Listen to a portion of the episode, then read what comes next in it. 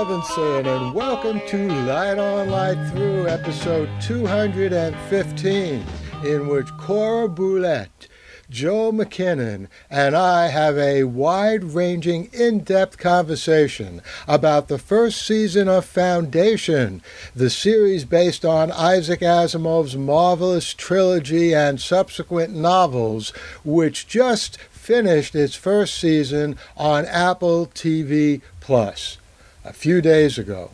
But here's a big warning unless you have seen this first series and are familiar with Isaac Asimov's novels, maybe you don't want to listen to this podcast.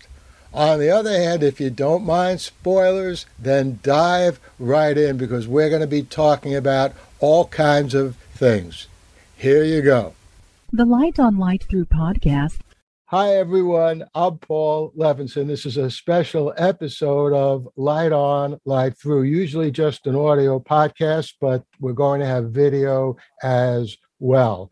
And the reason why we're doing this special episode is the Foundation series, the first season of it on Apple TV Plus just ended a couple of days ago. So I've asked two experts in the series. That is, they didn't make the series, but they've been watching it and reviewing it and talking about it to join me in this conversation. First, Cora Buhlert. I think we met, mm, I don't know, about three or four years ago on Kindle boards. This is like one of these boards that's available for people who love Kindle books. Cora has been doing all kinds of exciting things. Every week, she posts a list of speculative fiction links with all kinds of great URLs to reviews and commentaries about science fiction. She also does that with detective stories. And in addition to that, in her copious free time, she writes reviews of each Foundation episodes that, that are almost as long as one of Asimov's stories. Uh, in that uh, wonderful series.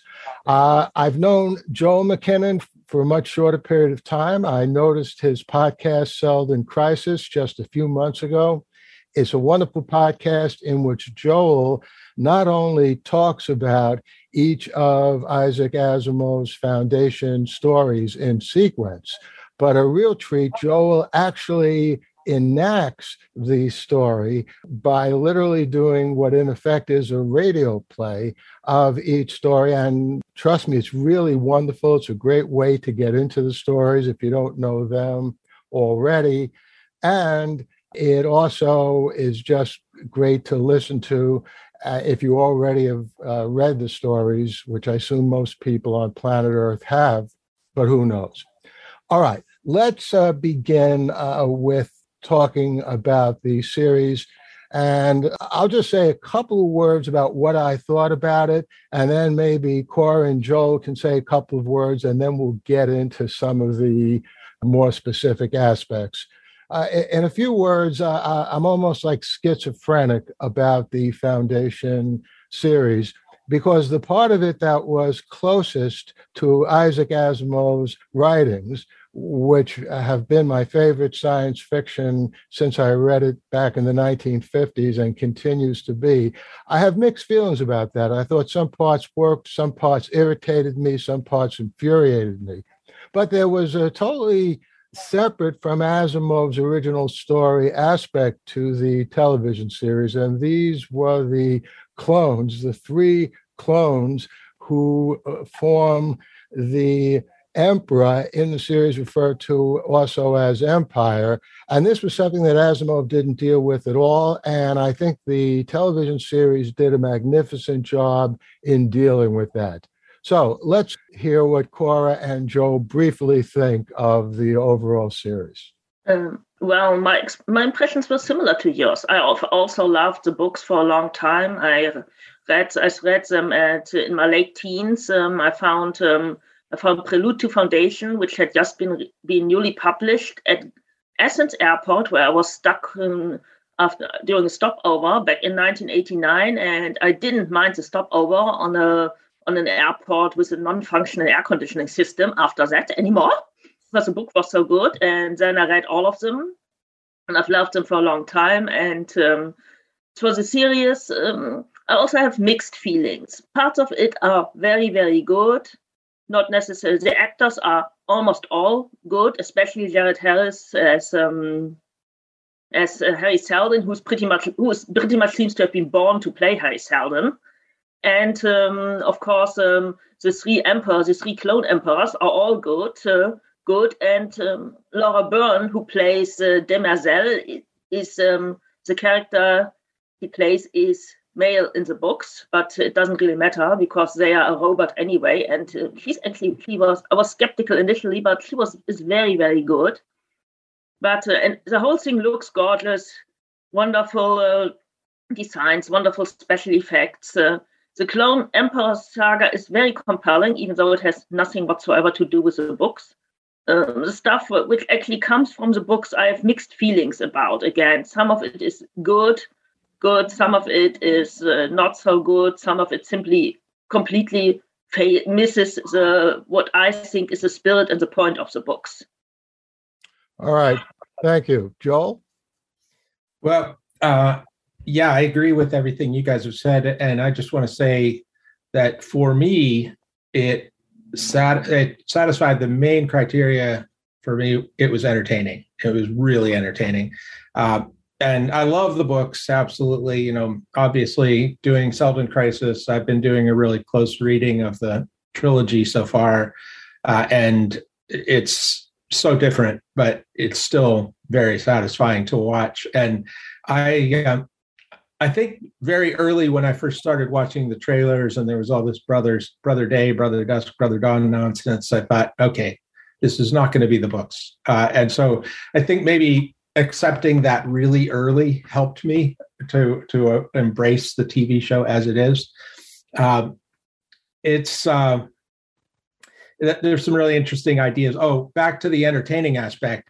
The main thing that makes me realize that it was very entertaining is I looked forward to Thursday night, like for the last 10 weeks. And you know, I couldn't wait to watch it. And I never went more than maybe an hour you know past when it was available before I watched it and just ate it up. And most of them I've watched twice, so uh, it's pretty good.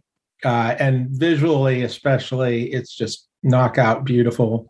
Uh, Trantor is just gorgeous, and it looks like Trantor that I imagined, except that it's not enclosed. Uh, but they explained that um, as you know a simulation of the sky. Um, the the Star Bridge was fantastic. I thought that was a really cool addition. Uh, obviously, an, a technological update, um, and uh, they. I want to talk real briefly about the imbalance that you guys noticed. Uh, you know, uh, which I did too. Uh, the Empire side of the story seems to be really, really well thought out and beautifully written, beautifully acted. Uh, and, you know, really compelling plot lines and the terminus side of the story, especially, uh, seems to be kind of uh, almost uh, rushed into place. It seems in some places, uh, kind of not given as much depth of thought. Uh, and I have a wild theory on that. I don't know if you want to get to that yet. Um, Tell us briefly.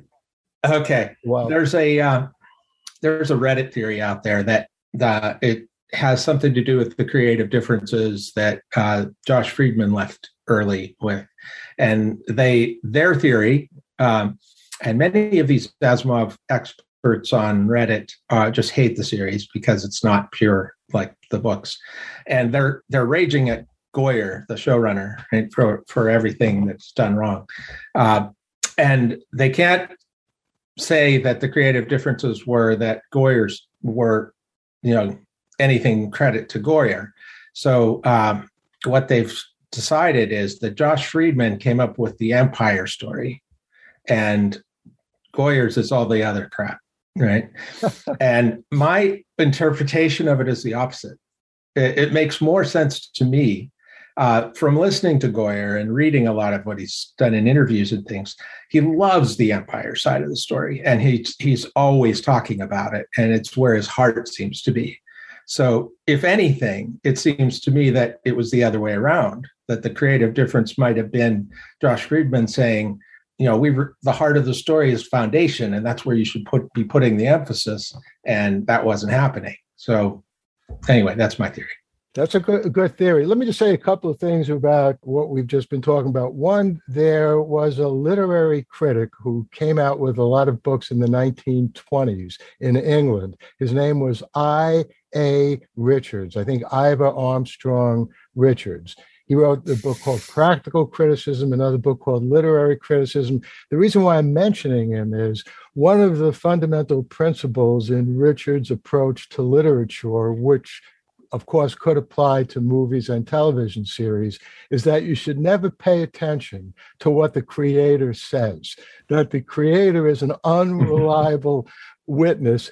Even if the creator is being honest, the creator may not be aware of the unconscious things that came into the creator's work and all too often, the creator is not honest. And I remember even, you know, when The Sopranos ended with that, you know, wild ending, and people were saying, what did David Chase really mean? You know, uh, it doesn't matter what David Chase really meant. And David Chase himself has changed his explanation of what that ending meant now about two or three times. So I just wanted to make that general principle point.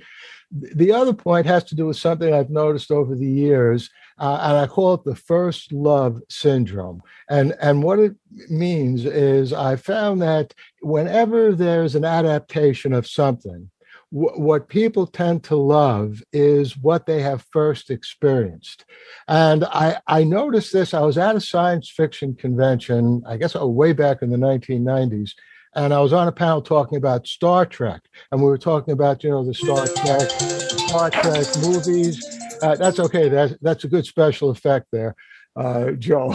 we were talking about the Star Trek uh, movies and you know the Star Trek original series, and somebody in the audience raised his hand and he said, I, I, I, my favorite Star Trek is Star Trek the Motion Picture. This was the first motion picture that was made of Star Trek. It's generally recognized as a complete disaster. I mean, all that was about it, right? But uh, the and and it was then that I and so I said, really? I mean, so you, uh, let me understand this. You saw the television series that was made in the '60s, and and and and then you went out to see the movie, and you liked the movie better than the television series. And he said, no, it was the other way around. I, I never saw the television series. He was a relatively young guy. The movie was my first experience and I, you know, love the movie. And somehow the television series didn't just measure up to it. So I think that what the clone story in the Foundation television series did is it got Foundation out of that first love syndrome. In other words, it provided an avenue for people to really come into the story and love it without comparing it, you know, to Asimov's work. And uh, because I honestly can't imagine anyone if the series on television were just Terminus and just Hari Seldon and just, you know, Gail. And, you know, there was some good changes. I thought it was great that Gail was a woman rather than some boring guy mathematician. But if it was just that, I think the uh, series would have been much less successful.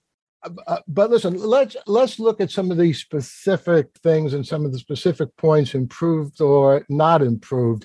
Uh, let's start with a relatively non-controversial uh, point, uh, and I know that uh, Core has written a, a, little bit about this. I've, in my reviews, expressed in general my displeasure with Demerzel in the television series until the last episode, where she was spectacular. And the next to the last episode, she was pretty good as well. But the reason why I didn't particularly like it is in Asimov's work, and, and obviously Demerzel represents the fusion of Asimov's robot stories and his foundation stories, but Asimov took much more care in showing how the robot struggled often to make decisions, you know, weighing the three laws and so on. So I would view Demerzel as a success in the television series at the end, but not a particularly good, vibrant, exciting character up until those last two episodes. What do you think? Um, uh, oh, ahead, sorry, you go ahead. uh, I was just going to say, um, I think part of it is uh, they didn't have the rights to the robot series. So there's a lot of the real background that goes into who Demerzel was in the books that they couldn't cover. Uh, the the background of it, the foundation of it, you know, the three laws, because there's no there's very little mention of the three laws in Foundation, even in the prequels or the sequels. It's they talk a lot about the zeroth law, but very little on the on the three laws. So I, I think there may have been uh, a, limitation on how much they could talk about the three laws. Uh, and but they definitely could talk about or represent the zeroth law because that was uh, introduced. Uh, well, I guess it was introduced in the robot series, but it it was definitely emphasized in Foundation as well. And Robots of Dawn, I think, is the one with uh, with the zeroth law.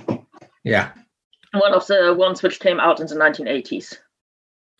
That's right. Yeah, it really was. Um, it really came out in uh, Robots and Empire, um, where he really ah, oh, kind of solidified oh, yes. the concepts. Was another one, yeah. yes, another one of the 80s. Um, they were all already in place. The only one which was published after I started reading the series, so I could really read the whole thing in order.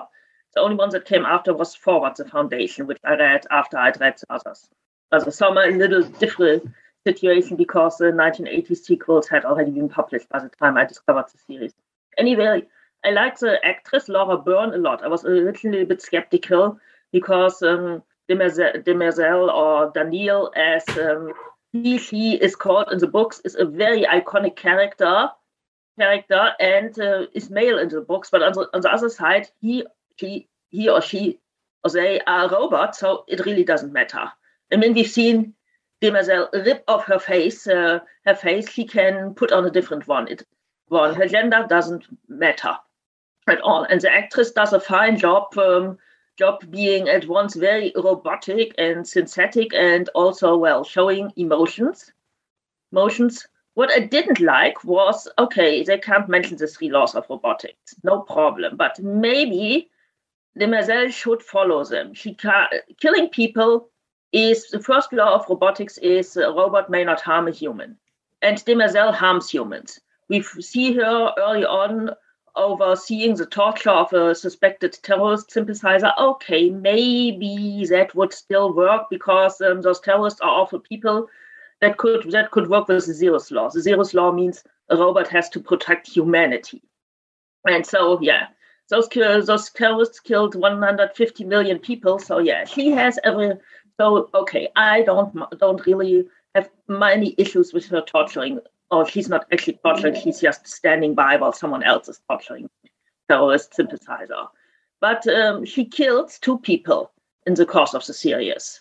First, uh, Zephyr Halima, this um, priestess from this um, from this weird um, subplot I didn't like at all. This religion subplot, especially since it went on to for way too long about um, religious schism in um, in a kind of important religion in the empire. Because um, the books don't pay a lot of attention to religion and have a very, very cynical view of religion. And uh, the series took it all very seriously. It's oh, it's and uh, made and pretended this religion which we've never heard about, and um, it does not. It is um, inspired by various pagan, by various modern neo-paganism, triple goddess religions, but it's not a real religion. Also, the people weren't. don't have any sympathies for a religion which killed a lot of its worshippers via a grueling murderous pilgrimage. Sorry, I didn't like these people. People, I didn't like Zephyr Halima. The actress was wonderful. Name is T'Nia Miller, and she's a British actress, and she was great. But I didn't like the character. But still, Demerzel kills her, and um, she can, and that she shouldn't. Of course, she's obviously very highly conflicted about it. But um, it's difficult to explain that she kills her on the order of the empire and it's difficult to explain that away with the zeroth law. Law. And later on, she kills who's absolute, the absolutely harmless and probably would have been good for the Empire, Brother Dawn, who is an impure clone. I mean, okay, we're just talking spoilers here, so we should maybe put in a warning. Warning, and that's absolutely. She's obviously highly conflicted. She rips off her face afterwards, but it's still she's a those she violates the first law and not in service of the zeroth law. And uh, she also says that he's programmed above all to um, obey the empire. This is not at all in the books. Books. Uh, she will. She will. Uh, Demerzel will obey the empire in the books, and also is an imperial advisor, but only um, because um, because it helps humanity. And in the books, Demerzel, of course, also helps to set up the foundation and um, and manipulates Hari Seldon into, well, making a bit more than theory of his, of his work. And I hope we will get to see that eventually. But yeah, yeah, the actress was great. I would have liked a bit more adherence to the actual laws. Well, yeah, I, I, agree. I agree with a lot of that. You know, the zeroth law obviously was a major change just in the robot stories. Eh, it's the utilitarian principle of the greatest good for the greatest number. But eh, it was never clearly the case in the zeroth law that it was okay to kill people. I mean, it, it was implied. I don't. yeah, and and so I agree that uh, you know the the original you know, our Daniel Olivaw, who became Demerzel, would have probably figured out a way to do what needed to be done on behalf of the zeroth law without killing two people and and and that i think is part of the problem and and this actually gets back to joel's point. one of the problems that david goyer goyer encountered and there was really nothing he could do about it is whatever he did, it, it, it, was going to be judged by people who not only read and loved the foundation stories, but chances are, if they love the foundation stories that much, they read the robot stories. In fact, you can't read. They probably read everything Asimov ever wrote, or at least, uh, I mean, his was very prolific. Not his, not all of his non, but I think I read pretty much every science fiction thing he ever wrote and uh, wrote and. Um, I didn't uh, I didn't read the Black Widows, even though my the bookshop where I bought the books had them, but I was like, oh, it's one of those mystery things.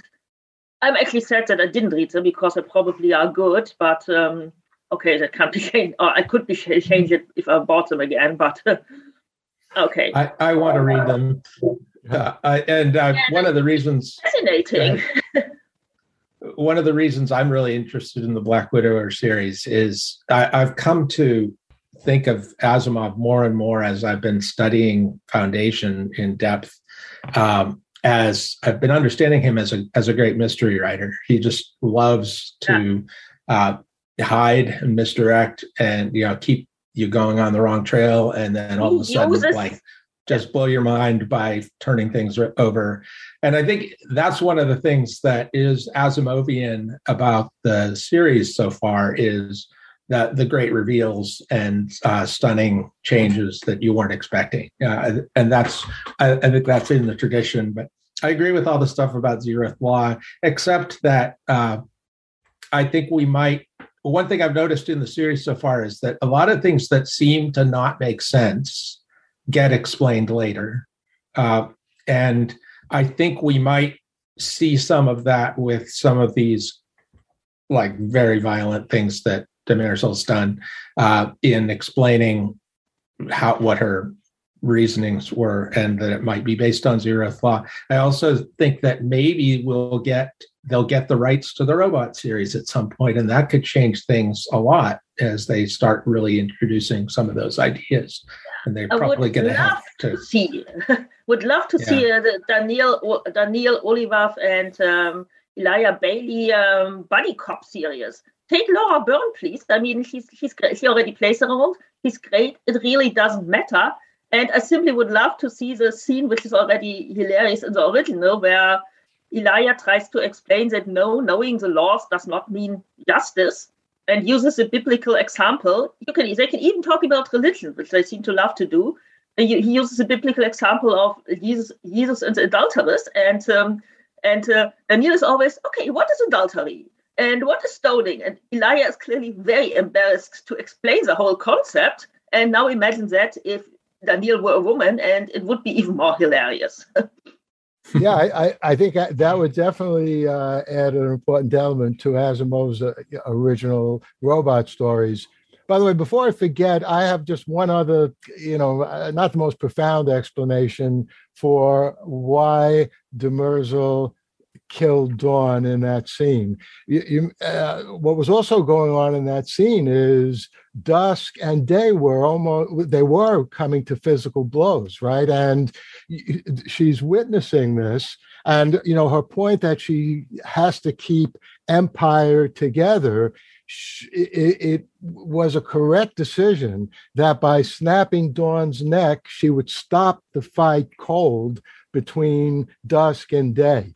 Uh, had she maybe not... she should have just uh, I don't know snapped uh, snapped the neck of Dusk. I mean, Dusk is an awful person. Yeah, Dusk, not the previous Dusk. The actor is great, but the Dusk is awful. He's terrible. So Day is is uh, well still a galactic tyrant. Oh, um, are you hearing me?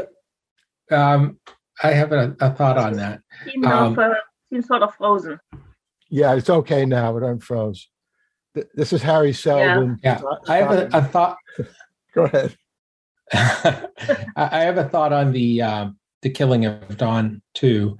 Um, that just occurred to me is that uh, perhaps Demerzel doesn't see Dawn as fully human uh, because there's a backup, you know, that can be re- restored at any time, uh, and apparently they have the memories updated constantly. So in a way, it's like a, a, a very a hurtful experience, but the in it's, it's almost like the the person that gets killed just wakes up and goes on. So yeah. maybe she sees it differently in that case. Uh, and the, also, the but that the other explain, one that doesn't explain Halima. Why she, yeah, why she killed the priestess. So with with with Halima, this is a little harder, but my thinking is uh, maybe it's uh, that there there's a scene in uh, the Naked Sun. Uh, remember uh, how the murder was done? It was mm-hmm. it was it was actually performed by a robot, or not by a robot, but by a human using a part of a robot. A robot. Uh, that's yeah. There's yeah. Spoilers. Spoilers. but in a way, it's kind of analogous in that she was being used as a weapon by someone else, right? And her programming was such that she it was stronger for her to would have been harder for her to resist it than to follow through with it. And so, but you would expect her to suffer much more. And mm-hmm. most of the time in in uh, Asimov's stories, when a robot did something in violation of the first law or any of the laws, but especially the first law, they would get roblocked and get all confused and like a stroke victim. Right. Yeah, the robot in the Naked Sun pretty much goes uh, goes mad and is barely yeah. pretty much barely possible to even interrogate the robot because uh, he is mm-hmm. so. At first, they think it's just the robot is disturbed because he had to witness the murder until they figure out um, the poor robot was a murder weapon. Yeah. Yeah. And this is why that's such brilliant mystery writing because how, I mean, the whole story of the Naked Sun is how could a robot kill someone in violation of the first law? Well, the answer is you you know disconnect, disassemble the robot, and kill you know the person with the robot's arm. And you know this is Asimov's brilliance as a mystery writer. I, I just want to also underline something that that Joel said. One of the things that I really loved, especially in the last few episodes, is it was not obviously specifically what Asimov. We're having some freezing problems again. Yeah. Okay. All right, good. One of the things that I really uh, loved, uh, which Joel mentioned in the at least the last two episodes, and it was not specifically Asimov's content, but it was Asimov's general style of putting in a twist and then before you observed and realized what was going on another twist came in. And and the scenes in episode 9 when you know dawn is confronted by himself and and then uh you know uh, the the people you know come in and you know within like a literally a 30 second period of time three or four different vectors of stories intersect. And this I thought was actually the, the most Asimovian in many ways, that approach to storytelling. And, and as, as Joel well knows, we see this over and over again. So, you know, in in the story, you know, in in the hunt for the second foundation and who is the mule, what Asimov does is he presents one option after another. You know, even later on, you know, the the explanation that's satisfied. No, it's the explanation that's true, and I think that David Goyer did capture that really brilliantly in the story. Uh, let, us talk about Harry Seldon. And um, first of all, I agree with what Cora said, and I don't know anyone who said otherwise, that Jared Harris is a brilliant actor. By the way, his father, as some people don't know, his father was Richard Harris, who himself was a, a, great actor. Not only that, he and and Joel might be aware of this. He had a huge hit record called MacArthur Park. MacArthur Park is melting, yeah. Park, right? And yeah. so, so Jared Harris comes from a great family. I first noticed him in Mad Men, where he. I think all of us first noticed him there. yeah, and he uh, he really ate up the show, you know, and he came in at a point where some people were getting tired of the other characters.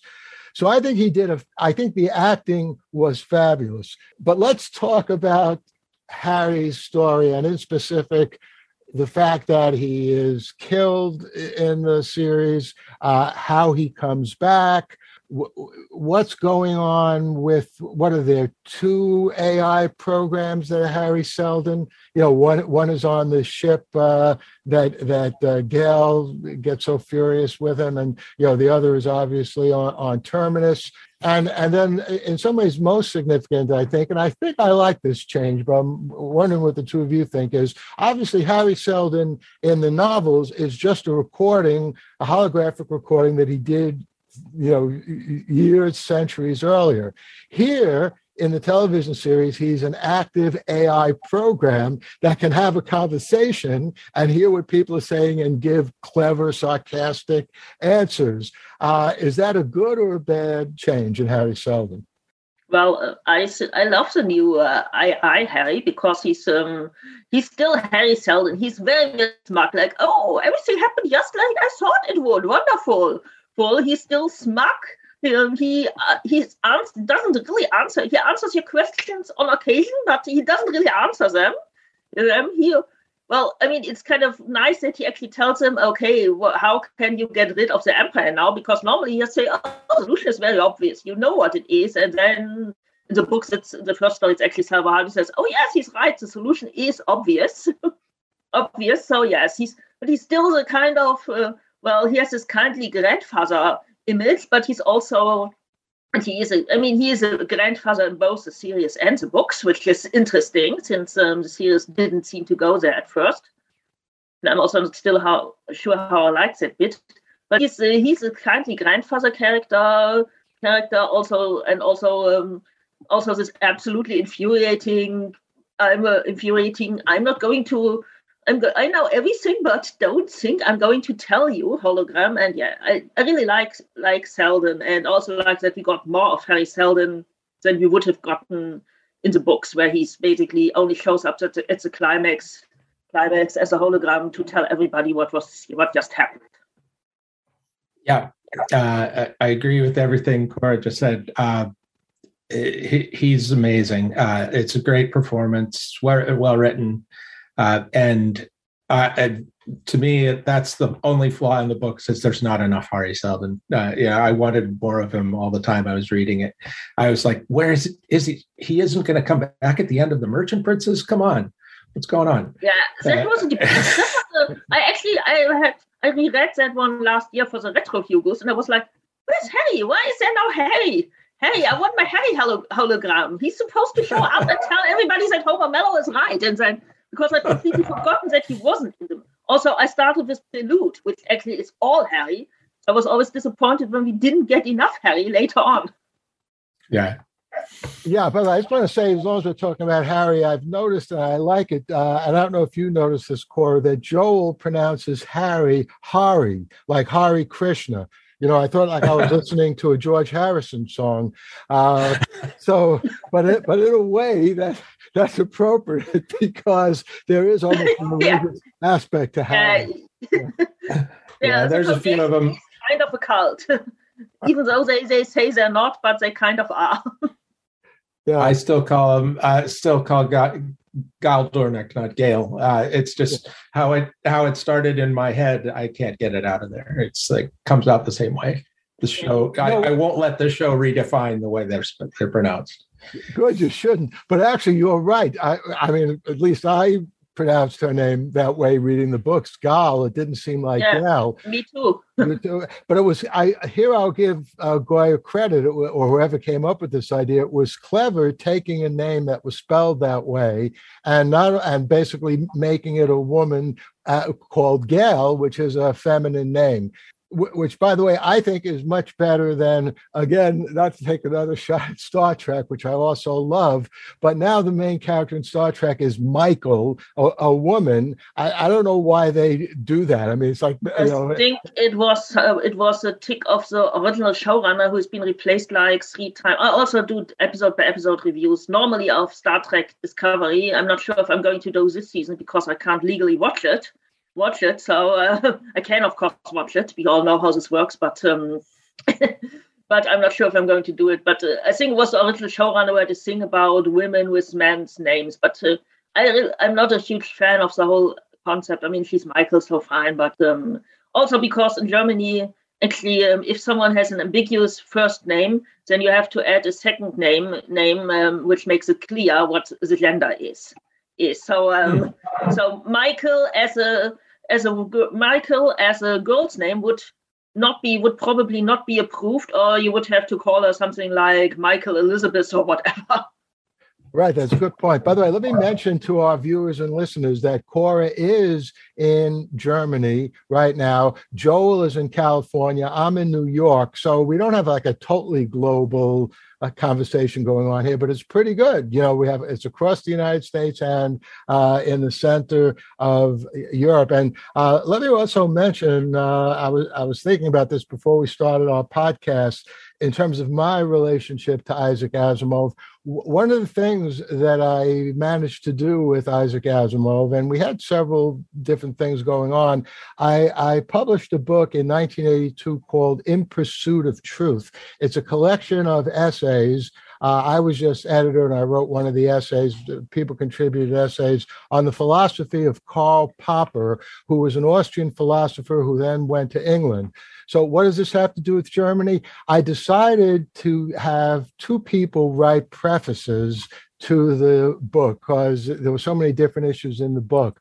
One was Isaac Asimov, who, who wrote a preface for it. And I remember I had a conversation with my publisher. I said, How much money should we offer him? You know, like a thousand dollars or something. And my and the publisher said, No, Isaac Asimov will do anything as long as you give him some small amount of money. Offer him a hundred dollars. So I was like embarrassed to offer it to him. Yeah. But, but Isaac said, sure, I'll do it. Absolutely. the other preface, though, was written by Helmut Schmidt, who was Chancellor of West Germany. oh, uh, Helmut, our Chancellor, yes. That's uh, right. He was he would have still been Chancellor then. He uh, stepped oh, that... he stepped down on uh, uh, wait a minute, uh, it was September 6, 1982. That's that right. was uh, yes. yeah, well, the book was published in 1982, so I think. Yeah, so he would still have been chancellor at the time, yeah. but it was on his way out. yeah, that's right. So he he decided to lift himself up and write a preface to this book, better than being chancellor.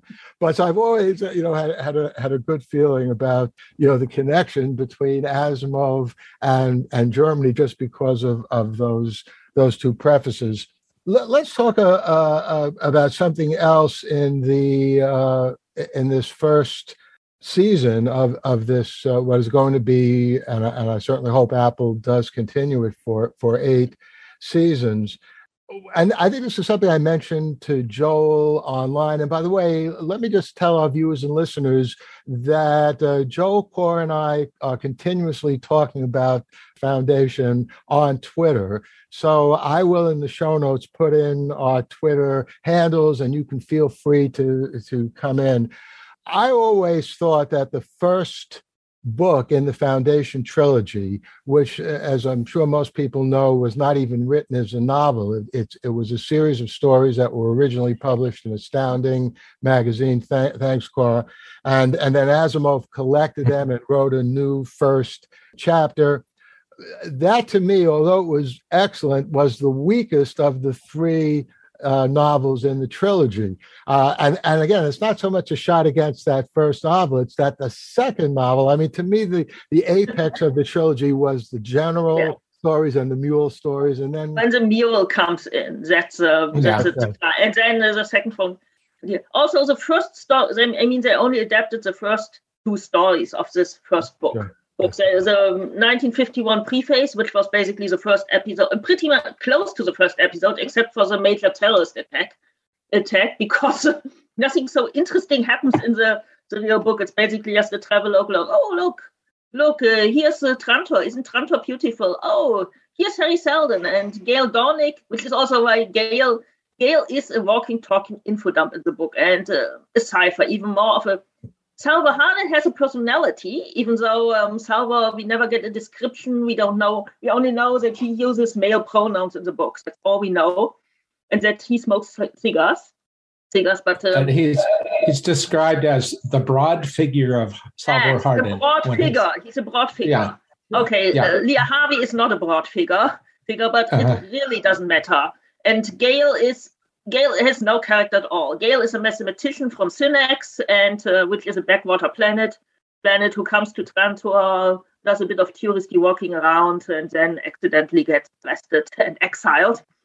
Exiled, and um, he's a, Gail is an info dump. So I really don't mind making Gail a more interesting person, simply because, or also Salvor. The first story, Foundation, is also it's it's the weakest story in the first book book because the, the, the stories they adapted are really the weakest ones because in Foundation, really, let's say everything that happens is people sit around and talk and talk. And they're all male, which interestingly, I mean, I read this as a teenage girl, but it didn't bother, bother me. I, I, was like, oh, yes, they're all male, but I barely remembered this. This probably because uh, we get a. I got Dors Venabili, another interesting robot character, and Harry's wife, first because I started with Prelude, and then of course we get uh, Bayta Darell and Arcadia Darell later on. So there were plenty of good women characters, and um, I don't mind it, but it's a weakest story. It's just people talking, talking. We still get lots. I mean, we still get we got some of those characters. Lewis Pirenne, the head encyclopedist, who um, is still a bit of a jerk in the the series, but a much better character. But still true to the book. Lord Dorwin is another guy who's also a much better character. And oh also, God, so the house, the actor, the actor is the husband of Jodie Whittaker, who's currently Doctor Who. So yes, Lord Dorwin is married to the Doctor, which is ah, interesting. science fiction royalty. that is interesting. Wow yeah, I I have to say a word about Dorwin. I I absolutely loved Lord Dorwin in the books. Uh, and like you were saying, it, all it was was talking. So at least Lord Dorwin had a speech impediment. You know, it was interesting. So, um, and I loved playing him. he was so much fun to play. And uh, the other thing that's missing from the series, and I kind of expected, it's it's fine, but um, I have I, I, just really enjoy the charm of all the tobacco usage in uh, the, the, series. Yeah, we won't get Which, tobacco anymore. We won't no, get in, in science yeah. anymore. I was I was I was missing Lord Dorwin's snuff box. I, I really wanted that to make an appearance, but unfortunately, no. Yeah, he could um, have pulled it out and um, done something yeah. with it. Uh, but okay, when we are missing the tobacco use. Uh, use also, um, I actually liked uh, Anacreon um, representative in the book is a guy called Anselm haut Rodric, who's very, yes. very arrogant and a self-styled aristocrat. And uh, I, I liked him because he's a pompous idiot. Idiot. Phara isn't isn't interesting, but Phara is basically she's an insane fanatic. The actress seems to Joel, I think, or was it the, the other Seldon, the other other Stars and podcast. She seems to be a lovely person, but um, Phara is an unlikable fanatic. Sorry, I just can't she simply I don't like her at all. Sorry, she's she's I was glad actually when she was gone because Phara is just a terrible person. Person, no shade on the actress who's actually very good at playing this terrible woman. I actually really liked Phara. I, am with Cora. I couldn't. I couldn't stand her. She had, she had, a, she had a really foul disposition. She was arrogant. Uh, not that I enjoy seeing people killed, but uh, I was happy to see her get an arrow in in the neck. I mean, that was like the best best thing for her. But but you know, as far as Goya is concerned, so in terms of what we're just saying, uh, not that Goya needs our approval or or anyone's approval, but but in a way, given the weak material that he had to work with, that should uh, result in him getting more credit for putting on such a good first season. And uh, on the other hand, when when we get to the general and the mule, he better deliver because yeah. if he somehow loses track there and puts in irrelevant things and change things, I, am going to recommend Joel's radio play of the mule that people listen to that rather than watch.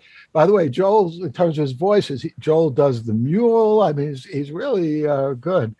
I did. I did hire somebody to be Bayta, which was a good idea. I think. Yeah, uh, yeah. he was very good. No, it's, hard. It's hard. Right, you could have. This there are enough men in Asimov where we can, uh, we can. If there's, if there actually is a woman, it should probably be a female voice.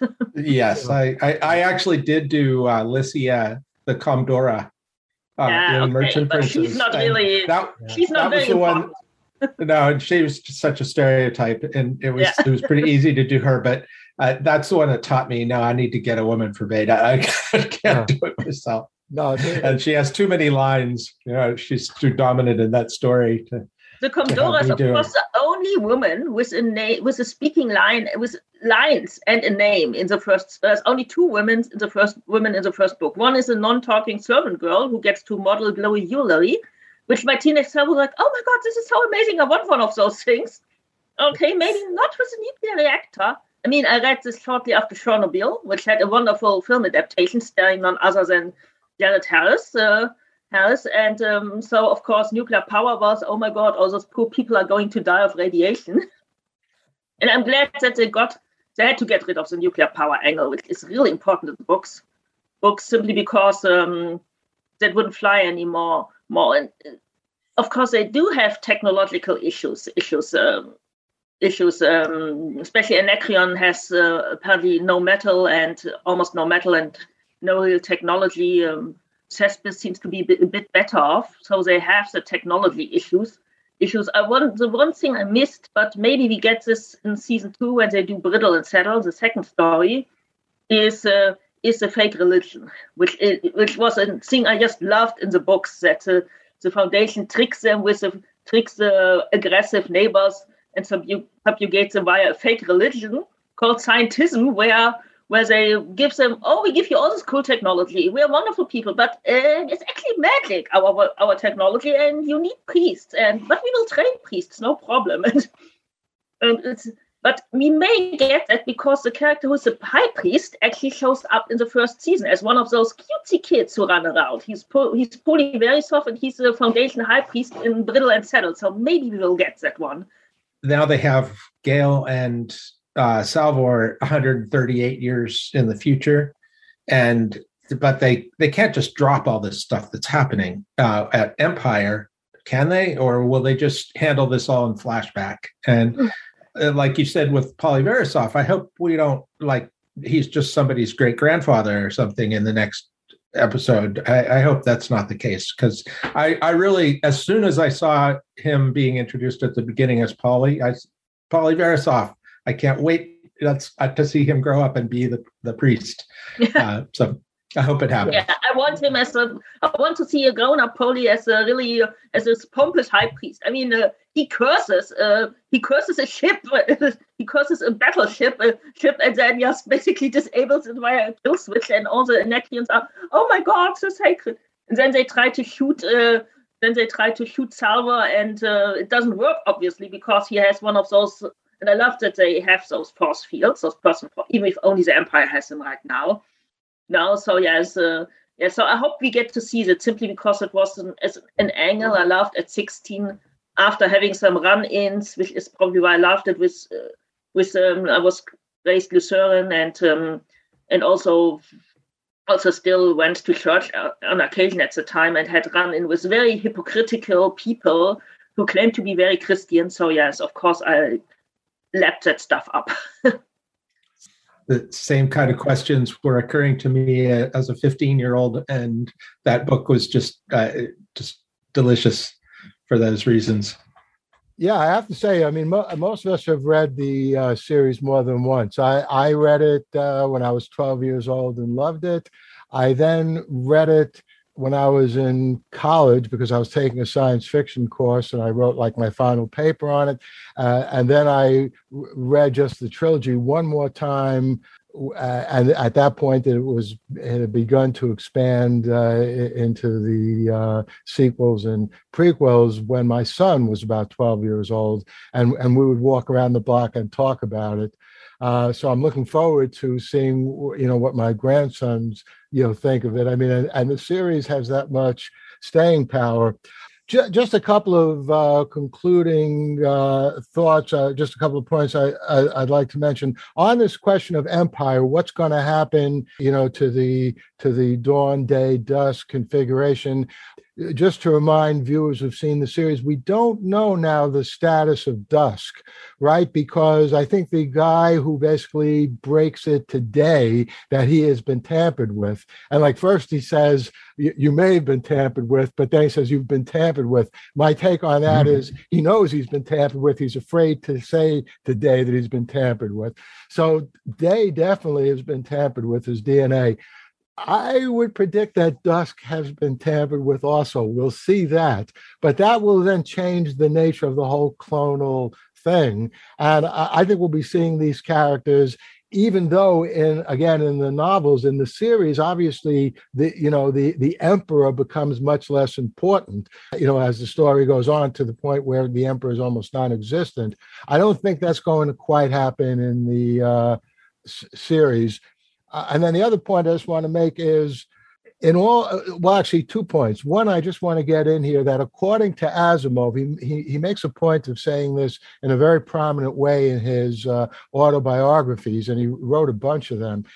He, he says that it was John Campbell who came up with the ideas for moving the series forward. That Campbell said, you know, about the general, why, why don't you uh, have a situation where, you know, the foundation manages to overcome, you know, the best general in, in, in the uh, empire. And then after Asimov wrote that, he, he goes back to Campbell and he, they're sitting in Campbell's messy office, even messier than mine. And Campbell, according to Asimov, says, All right, now write a story about there's some kind of mutation that arises that Seldon couldn't have possibly thought about. So I don't.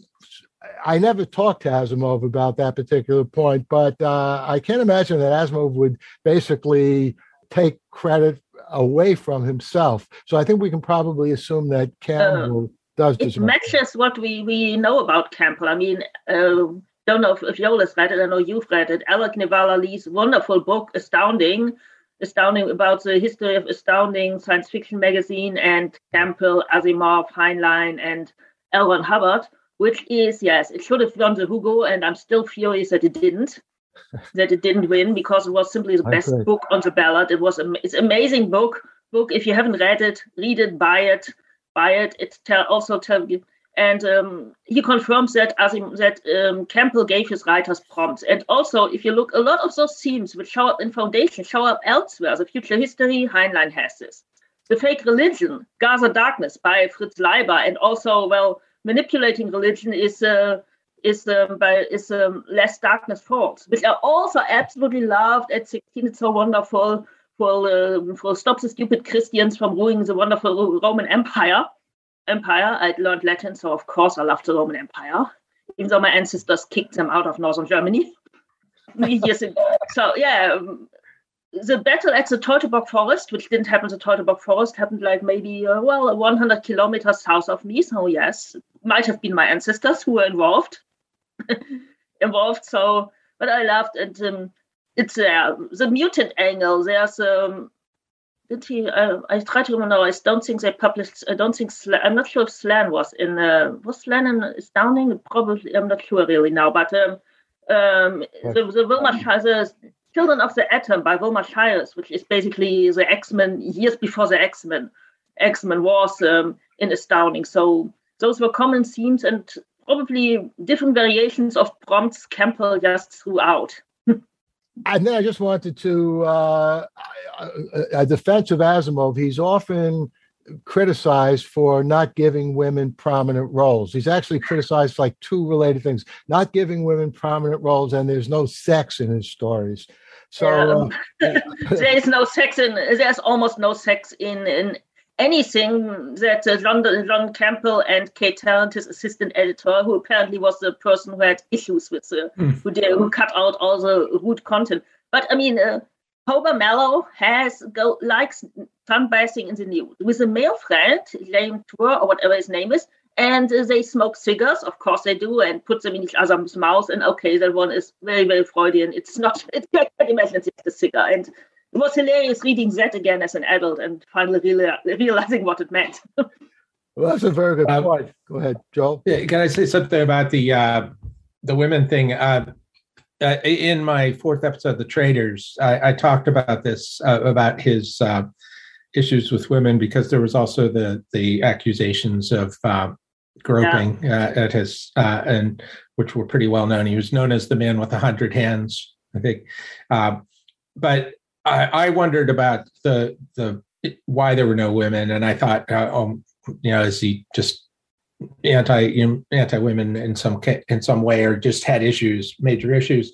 But when I read his um, autobiography, I was really kind of pleased to see his explanation for why he didn't have women in his first stories, and he said it was because. Uh, it, that women in pulp sci-fi at the time were always damsels in distress uh, and he just didn't want to clutter the story with that. And, and, he couldn't he didn't want to just repeat the trope that was common and he didn't have any other ideas on how to use women in his stories i mean he created so, susan calvin around this uh, even right. susan I see, yeah susan P, P, actually susan came before foundation uh, yeah. susan calvin Liar came. I mean, Susan and Liar is not the Susan we later get. Uh, Susan Calvin was a character I loved. She was exactly what my teenage self needed. Here was a cool woman who didn't care about make-up boys and all those all those uninteresting things. Who did science and created robots. And uh, she's a great character. Another one I really would love to see. Uh, to see on TV, maybe the Susan Calvin, Mike Donovan, and Gregory Powell show, Powell solve mm. robot problems show. That's another one I would love to see. See, uh, Actually, the woman who did what's her name, Bridget Moynahan or whatever her name is, she was also in Blue Bloods. The woman who did Susan Calvin in the in the Will Smith film was pretty good actually. She was a good Susan. Susan, even if she had the wrong eye color. The only thing we ever learn about Susan is her eye color. well, so, her, eye, her, eyes were blue, I think. Her eyes were blue in. Uh, yeah, they're, they're the color of liquid nitrogen. Oh. And uh, that really, that was, I went to my chemistry teacher and said, okay, what's the color, what does liquid nitrogen look like? And he said, like, it's white and actually you can't really see it because it, because it turns into vapor. And I thought, okay, like, so very, very light blue. And uh, Bridget Moynahan is a very attractive woman, probably a bit too attractive for Susan, but, um, but she's, uh, but she's dark eyed. Did she have thin lips? That's what I always remember about oh. Susan, that she had thin lips. Yeah. not not exactly like a voluptuous kind of uh, yeah, description. Of, you know. I, I, the I would say Bayta Darell. I don't know who in the whole foundation, uh, not only the trilogy but the series. I don't know who could be considered a greater hero. Maybe Harry than than than Bayta. You know, in terms You're of freezing up, Paul. Okay. Yeah, we're having okay. a meeting. All right. Uh, how about now? Better? Yeah, yeah, that that's too bad because yeah. you froze there, and I really wanted to hear what you said about Bayta. Uh, yeah. All right, here we go. I don't, I don't know who could be considered a, a greater hero in the Foundation saga than Bayta Darell. You know, in, in ter- you know that that scene, w- which again Joel enacts so so beautifully. I mean, that was unbelievable and you know with her husband there not understanding exactly what's going on and she explains it it was not only heroic it was brilliant uh, you know on, on, her part and she saved the foundation she saved humanity in that yeah. one act i i I without was reacting, Bayta, would have won. Without I, I was Bayta. reacting uh, uh, to uh, a lot of uh, what I'd been hearing online and like on on podcasts and things about Bayta as like not that great a character, and and and I wanted to bring out what I thought was great about Bayta in that, and and I really like worked and and I think Amanda, the the actress that played her, did it too. Uh, you know, she did a great job. So I'm really yeah. thankful for her contribution. She did a really good job. All right, let, let's wrap this up. And uh, I hope you, our viewers and listeners, enjoyed this conversation. W- with any luck, we'll do this again next year after the second season and see where things have uh, developed. Uh, how about a final uh, comment from Cora and Joel, and then we'll say adios here. Cora?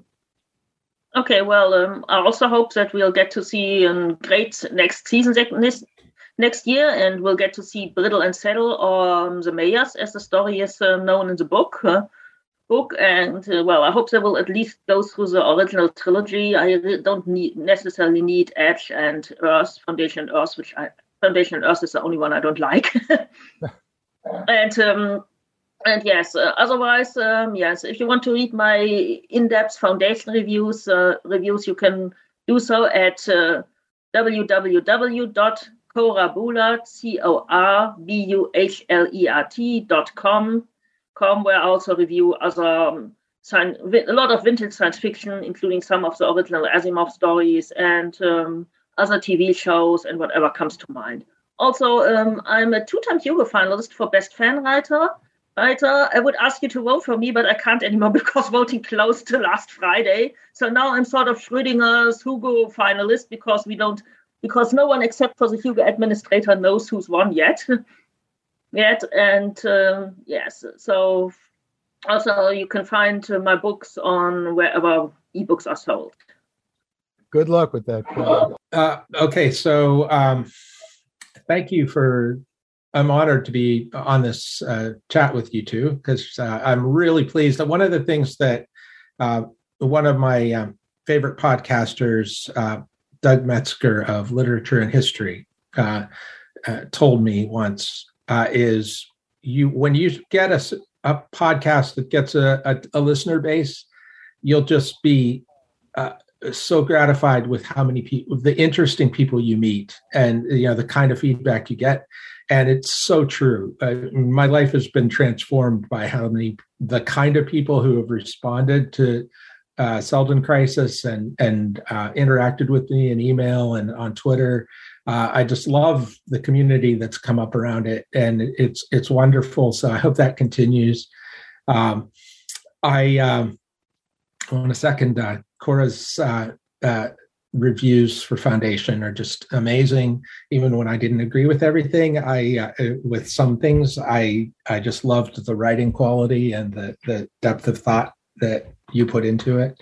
Uh, so I really appreciate that, and I hope everybody um, hope you get some more readers out of this. Uh, and I hope I get some more listeners for Seldon Crisis. So come yeah. and listen to Seldon Crisis, and, and especially the last three episodes of The Mule. Um, uh, put a lot of effort into them. And uh, my um, my son is the video editor uh, and sound design person for that helps me, and he put a lot of work into the sound design. So um, I, I want to give a shout out to him, Jeremy McKinnon, um, and uh, that's about all for me. I think. Looking forward to the next season. Me too. Well, thanks to both of you, and I'll I'll just say to our listeners and viewers, you'll find links to all these uh, wonderful podcast and Cora's work on YouTube, where the video will be placed. There'll also be an audio version on Light On, Light Through if you want to listen to this when you're driving. Not a good idea to watch a video when you're driving, but listening to audio is good. And um, I, hope to see uh, the two of you next year uh, here in the United States. This is just two days before Thanksgiving. So happy Thanksgiving, everyone. Thanks, Joel and Cora, for joining us. Take care, everybody. The Light on Light Through podcast. Well, I hope you enjoyed that conversation between Cora Buhlert, Joel McKinnon, and me.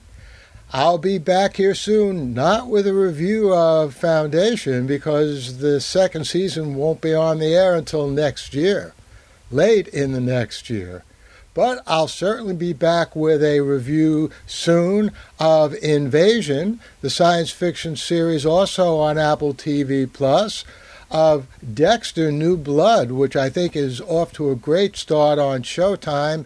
And I'll be reviewing Peter Jackson's nine hour or even maybe longer documentary about the Beatles, about the making of their Let It Be album that is going to, I think it's going to be on Disney Plus starting this coming Thursday. And this coming Thursday, of course, is Thanksgiving here in the United States.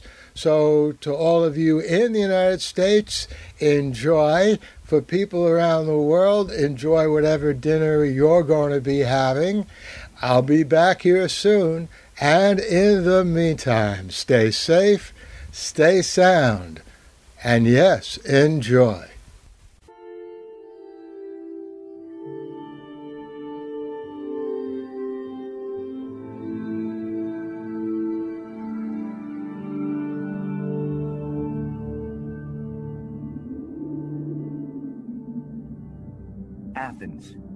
2042 AD. She ripped the paper in half, then ripped the halves, then ripped what was left again into bits and pieces of history that could have been.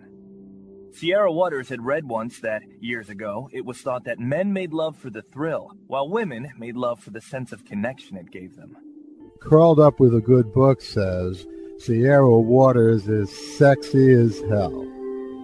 You can find out more about the plot to save Socrates by Paul Levinson at the plot to save Socrates.com.